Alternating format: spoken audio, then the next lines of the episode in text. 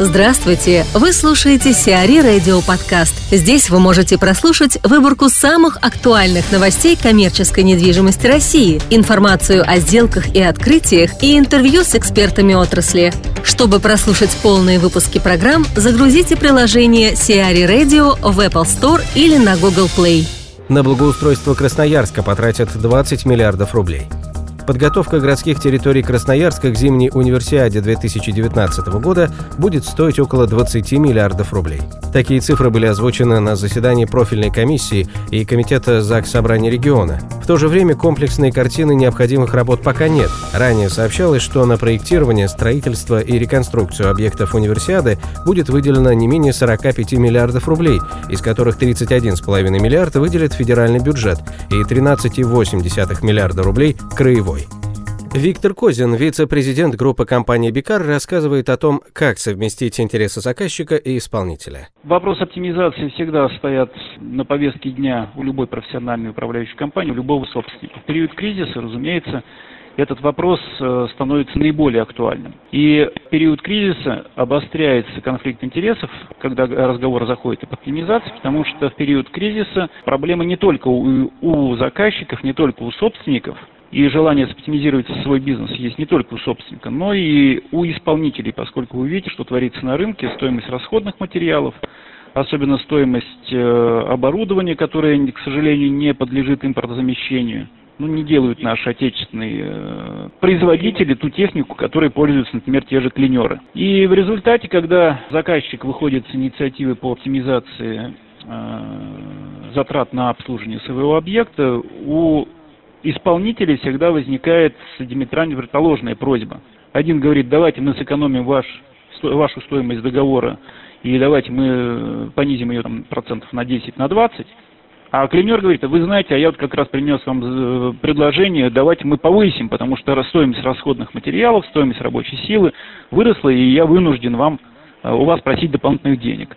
Вот он напрямую, прямой конфликт интересов в период кризиса, когда разговор заходит об оптимизации. В чем основная проблема э, и в чем основной минус? Э, зачастую, когда заходит такой вот разговор между заказчиком и исполнителем, э, проблема в том, что э, стороны не слышат друг друга.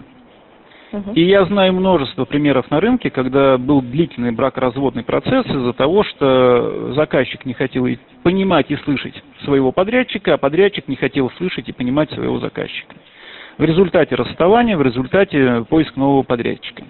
Есть на рынке противоположные случаи, когда заказчик вместе с подрядчиком садится за стол переговоров, работает по опенбуку, подрядчик, ничего не скрывая, показывает свои затраты и вместе думает, креативит, каким образом, по каким статьям можно произвести оптимизацию.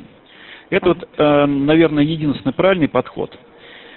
Во-вторых, э, вытекающая отсюда проблема, э, отнесем ее тоже к минусам, это проблемы, связанные со слепой оптимизацией. Часть подрядчиков голову не морочат и начинают оптимизировать там, где, где оптимизация лежит на поверхности. Есть работы, которые можно не выполнять. Давайте выполнять не будем.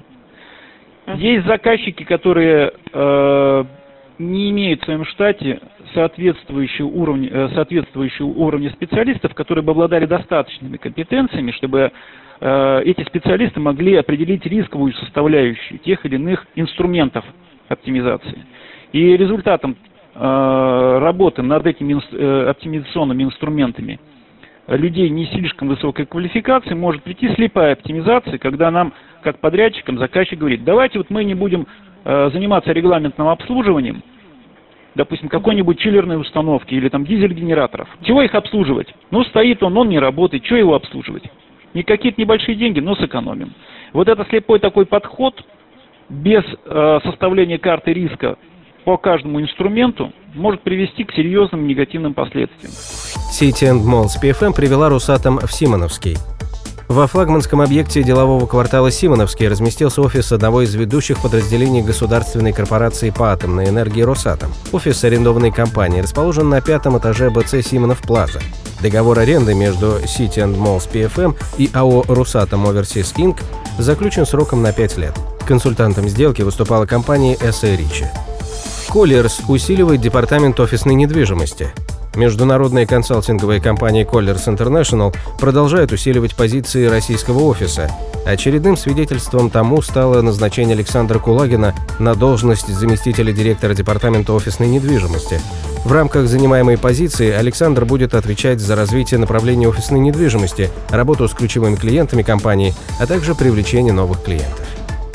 Сбербанк создал своего девелопера – за первый квартал 2016 года Сбербанком через дочерние компании были учреждены две новые структуры. Так, ООО «СБ Development должна будет удовлетворить потребность группы при оказании услуг технического заказчика. Уставной капитал компании составляет 10 тысяч рублей. Гендиректором СБ Development назначен Владимир Обручев, являющийся также гендиректором ООО «Сберегательный капитал». СБ Телеком призвана удовлетворить как внутренние потребности Сбербанка по части предоставления комплексных телекоммуникационных услуг, так и клиентов группы. Уставной капитал компании составляет 100 миллионов рублей. Гендиректором назначен Руслан Гурджиян. Сиари Радио. Эксклюзивные рубрики «За и против», «Ноу-хау», «Ремейк», «Новые форматы». Слушайте в полных выпусках программ в приложении Сиари Radio. Приложение доступно в Apple Store и на Google Play. Более подробная информация на сайте siari.ru slash radio.